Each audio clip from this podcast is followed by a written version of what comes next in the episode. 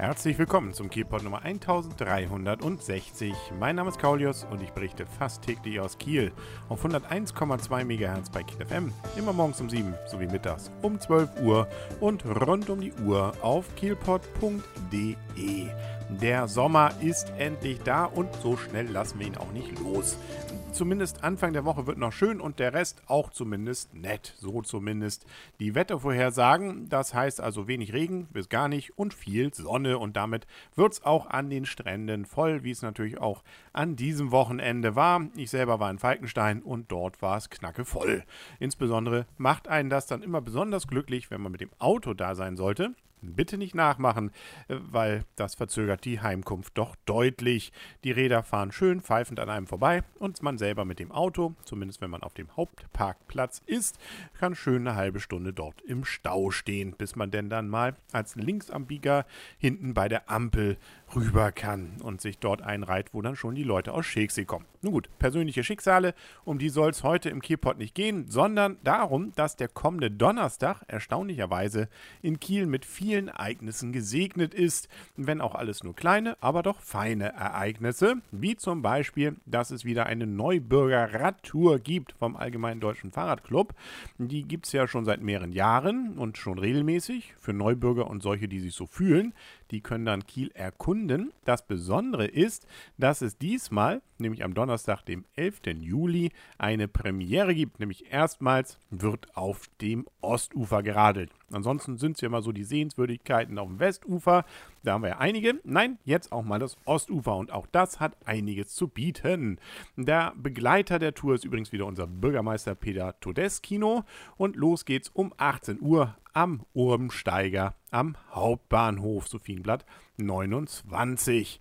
Von da aus führt die Tour, die Route dann eben, in die Teilnehmenden über die Hörren, durch Gaden bis nach Neumühlen-Dietrichsdorf. Zurück geht es über die Schönberger Straße und die Werfstraße. Zielpunkt ist erneut der Umsteiger. Die Strecke ist 20 Kilometer lang, dauert zwei bis drei Stunden und wird in niedrigem Tempo gefahren, damit auch wenig routinierte Radfahrerinnen und Radfahrer gut mithalten können. So heißt es hier. Wenn man sich anmelden will, dann sollte man das tun bei umsteiger.kiel.de.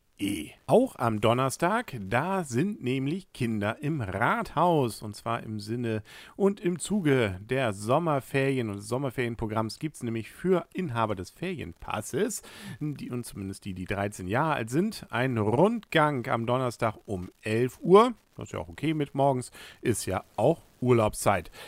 Da kann man dann, wie gesagt, den Rathausturm auch sehen und das Stadtarchiv, den Ratssaal und den Keller sogar auch. Dabei ist Historiker Henning Kühn, der dann diesen Rundgang leitet und sicherlich einiges an interessanten Geschichten von diesem ja nicht mehr ganz so jungen Rathauses hat, das 1911 eingeweiht wurde. Wir erinnern uns, vor zwei Jahren gab es ja die große 100-Jahr-Feier. Also, der Treffpunkt für den Rundgang ist an der Schwertträgerstatue auf dem Rathausplatz. Also einfach mitten am Rathausplatz stellen, da wird man einen schon finden.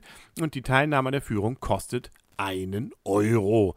Und die Anmeldung ist erforderlich unter der Telefonnummer 901 3425. Und schließlich auch noch am Donnerstag gibt es Teddybären für die Rettungswagen. Das Ganze dient der Aufmunterung der jungen Patientinnen und Patienten. Und dafür wird es 100 Teddybären jetzt ab Donnerstag geben, die in 30 Kieler Rettungswagen mit an Bord sind. Ausgestattet werden damit die Notarzt-, Rettungs- und Krankenhaustransportwagen. Und zwar folgender Institutionen. Mal sehen, wer sie noch zusammenbekommt, wer denn mit seinen entsprechenden Rettungswagen in Kiel unterwegs sind.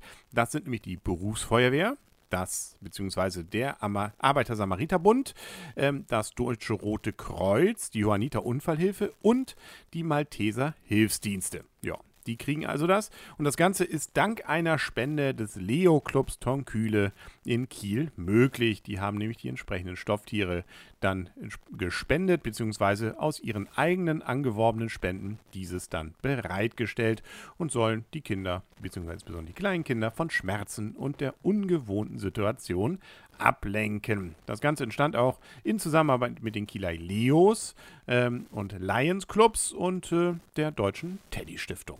Ja. Seit der Gründung übrigens der Kieler Leos im Jahr 1998 konnten bisher mehr als 120.000 Teddybären an Kinder in Not verteilt werden. Ja, und die ersten Teddybären werden jetzt also wieder verteilt bzw. übergeben am kommenden Donnerstag. Aber diese Woche besteht ja nicht nur aus Donnerstagen, sondern auch aus äh, ja, anderen Tagen. Und was da so passiert, das erfahren Sie dann morgen wieder im Kielpot auf 101,2 MHz bei Kiel FM und auf kielpot.de. Bis dahin wünsche ich alles Gute.